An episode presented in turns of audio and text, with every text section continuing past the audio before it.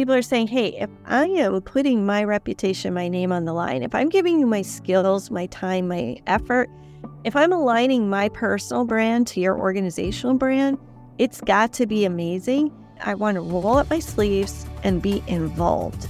That's just some of the great insight you'll hear from our guests today. Welcome to VSAE Connections, an original podcast series focused on the interconnectivity of Virginia's association community produced by the Virginia Society of Association Executives. I'm Colby Horton, and I'm here with my colleague and co host, Frank Humata. Hey, Frank. Hey, Colby. So, Frank, today we're discussing some crucial aspects of association membership, things that VSAE members focus on a lot. In particular, we're exploring why younger generations might be hesitant to join associations and why it's absolutely essential to include these young and emerging professionals in your organization. That's right, Colby. It's not just about attracting and retaining members, it's about understanding how to bridge the gap between the generations that make up your association. And our guest today has a lot of experience in the ever changing landscape of membership engagement in associations. So today, we welcome Sarah Sladek to the podcast. Sarah is a generational expert and thought leader who dedicated her career to studying and researching the membership and engagement shift. She uses this wisdom to help membership professionals, leaders, teams, and organizations change their paths and become successful. Her modern day membership science and cutting edge engagement strategies have helped save thousands of member organizations and associations around the world. I'm really looking forward to diving into this topic. So let's connect with Sarah Sladek. Welcome to the podcast, Sarah. Woohoo! Happy to be here. I love that energy. Sarah, to, to kick things off, I'd actually love to learn more about you, about who you are and how you got to where you are today. All right, fantastic. That's kind of a big question, right? From the like, tell your life story. Lots of pressure coming. One minute. Yeah, be aware of that time. We're not going to give you the whole know, time period to talk about this one question. Talked about the time, and here, here I get this question right off the bat. Okay, sure, sure, sure. I am uh, happy to be here. I'm Sarah Sladek, and I am an author and a speaker on the topic of generations and belonging and engagement in both membership associations as well as corporations. It's something I've studied for the past 20 or so years. So for quite a while. I started super young. Um, sounds like I, I feel really old when I say I've been doing this for 20 years. But yeah, I'm just, I'm really fascinated by why people engage differently, why we started to see shifts in engagement by generation, and what the heck happened, what was in the water that made uh, engagement begin to decline in our associations as well as our workplaces. So that's what I do in a nutshell. And I think we're going to get into quite a bit of that as we go through this podcast. But you know, you've obviously dedicated your career to studying and researching the membership and engagement shift. But if you don't mind, let's let's share a little bit with the audience. What are some of the major differences that you see between the different generations that make up an association membership today? Okay, so I love this question because here's how I put it. You know, we talk about generational changes, and yes, people get caught up in some of the stereotypes and some of those things. But I want us to take a step back because I think that we tend to look at the micro. And what I urge people to do is look at the macro trends. So we are different and we have generational conversations and debates and awareness today more than ever because we've actually seen the end of one era and the beginning of another. So we're actually kind of living through a really monumental transitional time in history, which sounds kind of dramatic, but it is. we are actually living through what I would refer to as the end of the industrial era. And that that might sound really crazy because the industrial era was founded in the 1700s. But so many of our organizations today still operate with an industrial era mindset. So, for the generations that have been raised during this industrial era, It's all about, you know, they were raised knowing and being comfortable with hierarchy and uh, celebrating experience and wisdom and managing people and maintaining status quo and doing things very linear and having very, you know, a lot of predictability in organizations and in leadership and scheduling and everything. But since 1982, that was kind of the real turn point year.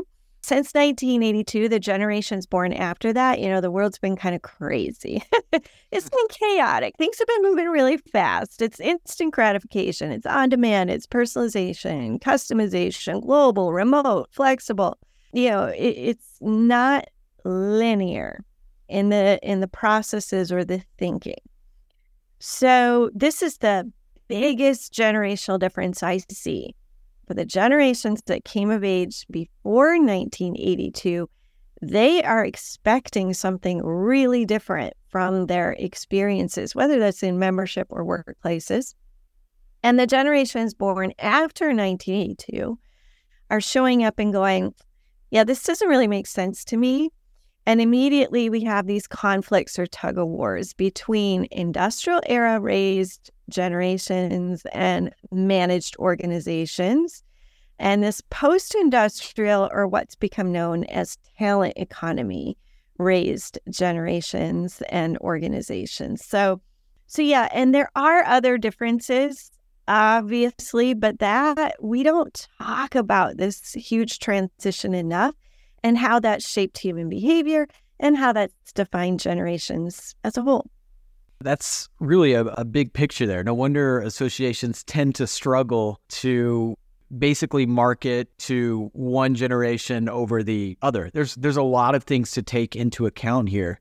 Again, I think it's something that we'll keep talking about here. But you know, on this podcast, we talk a lot about the the passions of our guests.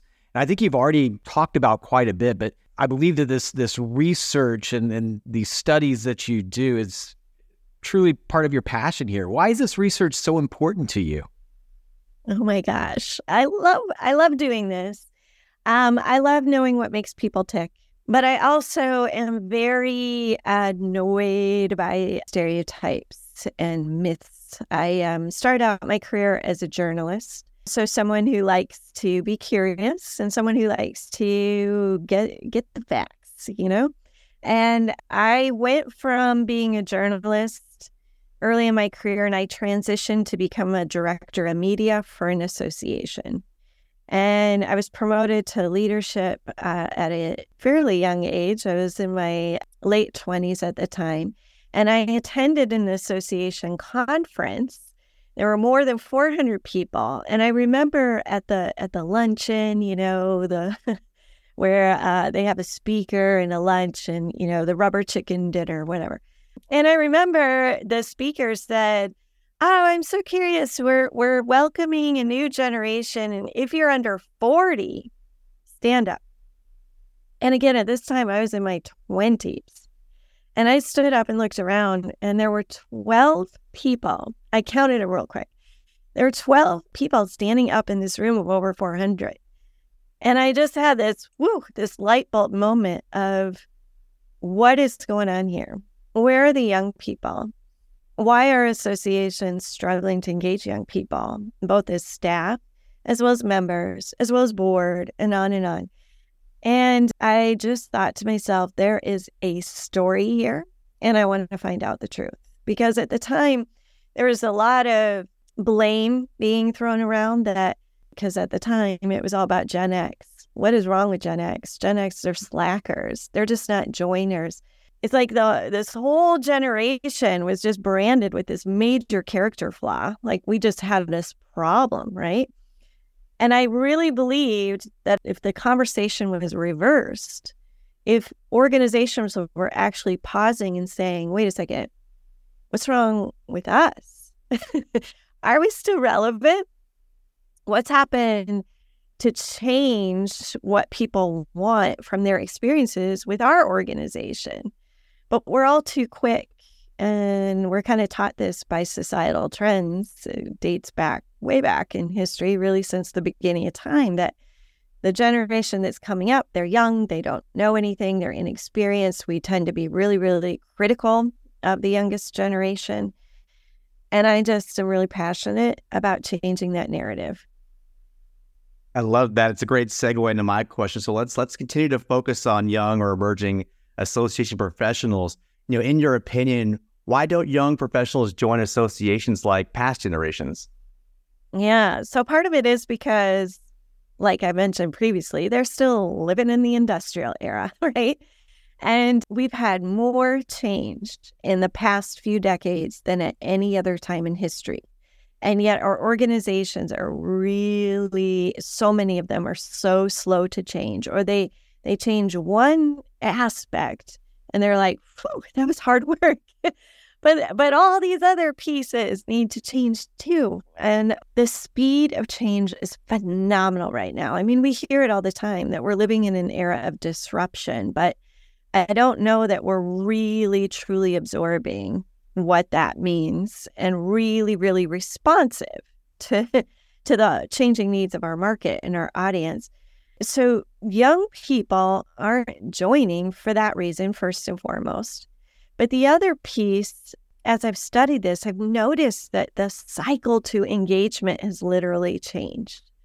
So, what I mean by that is that it used to be that boomers and Xers kind of and that industrial era mindset again would join an organization because they felt it was an obligation or a boss told them you're joining or they wanted to, you know, it's the right thing to do.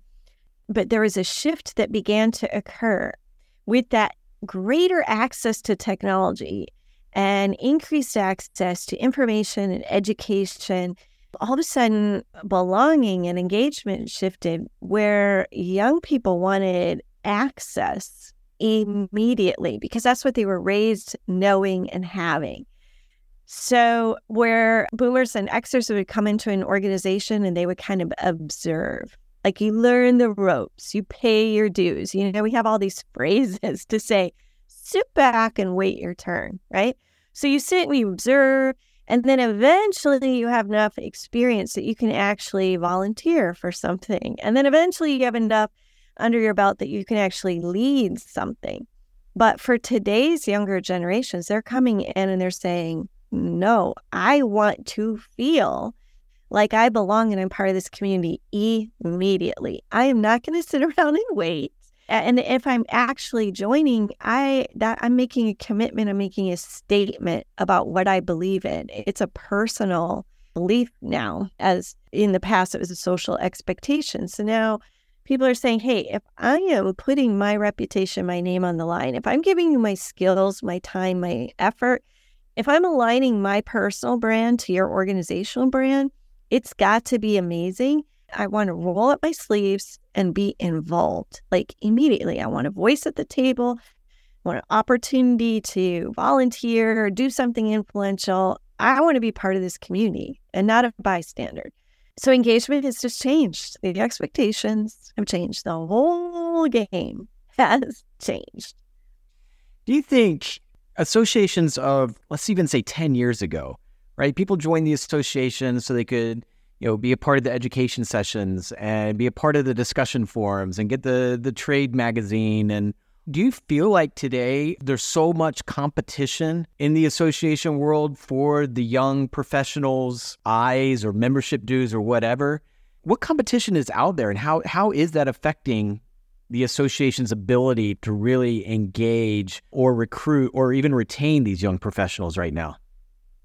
Yeah, that's an excellent question. Eh, competition is at an all time high because it's easier than ever to um, have a community online or to deliver education. That means associations are under increasing pressure to deliver something unique and valuable and important and urgent. And unfortunately, just as you mentioned, associations kind of got in a rut. they, they get stuck a little bit of kind of doing things on a continuum. That's that industrial era mindset. We're going to do things because this is what works. This is what we've always done. So that predictability, that schedule. We finish one conference, we start planning the next. But again, the market needs have changed. And what I've what I'm observing is that for the associations that aren't keeping pace, there's actual communities of young people breaking off and starting their own communities. So that's a, a huge threat. I want to back up for just a moment and say no matter what, people want community. That's part of our innate human desire. We want to belong to something.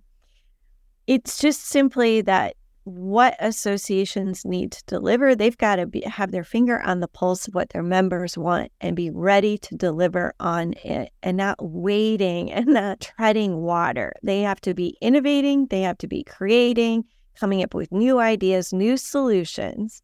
Because the other thing that hasn't really changed is that people join associations because they believe that association can help them solve a problem. But when we keep solving the same problem over and over again, and we stop asking our members what they really want, and we kind of ignore what young professionals want, that's when associations become irrelevant. So I think to answer your question, competition is everywhere. And I have seen a lot of organizations break up or see mass groups of people leave because the association stopped listening and stopped responding to what their members want. When you do that, you kind of lost sight of your mission and your audience isn't going to wait around anymore for you to change. I think that's one reason why we're talking to you today because I think the VSAE community is very in tune with what you're talking about right now. And, you know, they're looking for ways to make sure that they remain relevant with their membership. And, you know, Frank and I have talked to many on this podcast and many you know, at conferences or, or whatever, and they're looking for these points. They're they're very anxious about making sure that they remain relevant within the space. So kudos to VSAE members. And really, I would assume the majority of that association community wants to do what you're talking about, but may need a little bit of push because, again, they have a board that they're reporting to or some tenured staff members that they're talking to too. So there's there's obstacles out there. The good news is, is I think that for the most part, the association community is embracing this idea of getting the young professionals engaged within the organization. Can I just add, I totally agree with you. But I think that we're seeing a lot of talk and not enough walk. so people are saying, oh, it's so important. We got to do it. But, you know, all too often when I'm out working with clients and giving speeches or whatever the case may be, and I'll hear that mentioned. Oh, it's so urgent, which, by the way, it's been urgent for 20 years. That's why I started this business. It was urgent then, it's still urgent now. And so many say we want to do this, and, and either they don't know how or they're resisting the path forward. But I still hear today that there are so many boards that are organized entirely by seniority and title alone they're not actually bringing young people into leadership. Or I'll ask the question of, hey, okay, so you want to engage young people. Do you have you started a think tank? Are you talking to them? Are you bringing them into decision making circles? Well, no. Okay, so how are you reaching them? Well, we think this is what they want because we have kids who are millennials. you wouldn't believe how often I hear that. It's like, no, you have to go to the source. You have to build a relationship. And as a community of belonging, come on, associations, you can do better than this. So, agreed. And and you're here to help. You know, those that want to, but the urgency seems to be there, but really don't know where that first step is. Well, here you are. You're you're providing that first step or second step or third step or whatever step they're on to progress this forward. So, I think that's that's really good. When we talk about engaging young professionals within the association, how important is personalized or customized content and messaging for those folks? I do think it's very, very important because it's what they're accustomed to. You know, all the social media has an algorithm that tends to tailor to your interests and needs. So they're wanting the association to tailor to their interests and needs. But with that being said, I think there's also realistic expectations I think, again, eh, they're looking to associations to have the opportunity to learn, lead, make a difference. That's really the three core things. And if you've got great content to boot, that's gravy. And that's fantastic. Good on you. So I, I do think it's important, but I, I think those learn, lead, and make a difference avenues are critical. Are there any innovative approaches you recommend for increasing member retention and loyalty? Yeah, you know what? Okay, so what I always say is you're not going to invite people over to dinner before you clean the house. and I, a lot of times I'll, I'll hear associations say, oh my gosh, we just recruit, recruit, recruit. It's all about recruiting. And then you look at their numbers and retention absolutely sucks. And that's, oh my gosh. Uh, so they're making the mistake of having that dinner party, inviting people in before they clean up the house. Retention's got to be number one. It's got to be about delivering the best experience, the best service. And when you do that, and people love, love, love being a member of your organization, they feel like they really belong, they feel valued, important they feel an emotional connection to the association. All is well, it's good, it's fabulous. The recruiting piece takes care of itself because when people are truly happy and engaged, they will talk positively, they will invite people in. Uh, it will be contagious. The energy will be absolutely contagious. So I'm always urging associations to think about experience and service and that retention piece, you know, again, experience and service, I think it's looking at and being in dialogue and relationship with your members continually. So there's little strange things that I see associations do. For example, there's this belief that we can't survey our members too often. We can't ask them too many questions. I've heard that so many times but again, if you want to be on your A game, you should be doing short little surveys and polls and constantly asking feedback all the time. How else can you be responsive to your members and be in relationship with them? Or there's this thing that, well, if they want a relationship, they'll come to the meetings, they'll come to the events. That's an engaged member, that's participation. No, you know, that's how we end up with board members who, yeah, they highly participate perhaps, but that doesn't an engaged member make. Member engagement is defined, the definition really is connectivity, an emotional connection. We don't talk about or focus nearly enough on that. Associations tend to borrow from business practices, they tend to make it very transactional. And that's not what membership is. This is not a business, it's a community. And that requires a very different approach. That makes a lot of sense. When we're talking community, why do you think it's important for association execs themselves to be part of a community such as VSAE?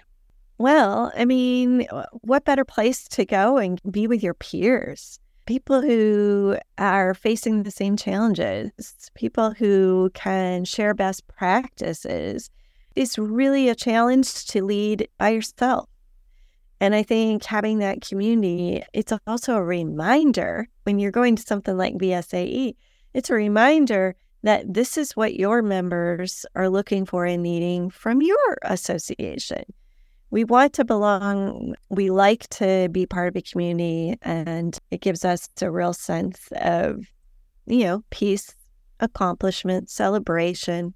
And that's very, very powerful. Excellent. So let's give you a little plug here. You've written several books that provide practical guidance for organizations seeking to bridge the gap between generations. You have a new book coming out in September called Membershift. Yeah. Exciting stuff there. Can you give us a preview? Oh, I'd love to. I'd love to. Yes. Membershift, why members leave, and the strategies proven to bring them back. I mean, who wouldn't want to read this, right? But I wanted to author a book to talk about change in two aspects member shift, meaning that what members want from associations is changing, and member shift, meaning that associations better get to moving on change. So I authored, what year was it? 2013, The End of Membership as We Know It. 2011. Gosh, now I don't remember. But anyway, a while ago, a while ago, about a decade ago, little give or take, uh, the end of membership as we know it. And it was at that time, I was saying we are at the end of an era for a few key reasons. We have economic instability, extreme highs, extreme lows. That changes consumerism, which changes membership. We have rapidly changing technology at that time. There had been more technology developed in a five year time span than in the previous 50 years. And of course, demographic change. For the first time ever, our workforce is now trending younger as opposed to older. So that was then. Well, what about now? When you fast forward, there's so many associations that are still kind of stuck on what was happening 10 years ago. But man, you fast forward and we've got social media in the mix. We've got what I would refer to as civil war, meaning a lot of disagreements about a lot of issues and tugs of war between groups of people. People are just kind of unhappy and, and opinionated right now. That's creating a lot of negativity. There's there's actual war breaking out. There's just been a tremendous again, I can't emphasize enough the volume of change but we're not keeping pace with change in our organizations. And uh, we've got to do that because we are at the end of membership as we know it. And Membershift is a revisiting some of the changes that have happened and hopefully motivating organizations to pay attention and take action. And Sarah, when the book's available, where can our listeners order a copy? Yeah, it drops September 14th. That's the big day.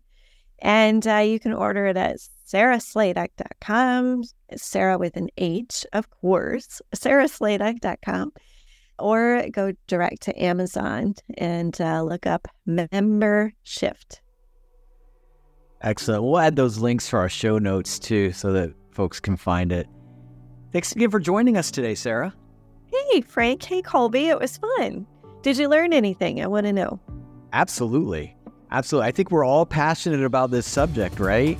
It's what keeps us in the business. So, hey, it's very, very important. And I appreciate that you're bringing attention to it, that this was the topic of your superstar show. very insightful conversation. Thank you. And thanks to everyone for listening to this episode of VSAE Connections. Join us each month as we continue our conversations with VSAE members and supporters about life, work, and the communities they serve.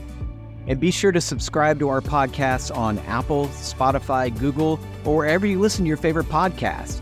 And on behalf of VSAE, I'm Colby Horton with Frank Cumata. Thanks again for listening, and we'll see you next time.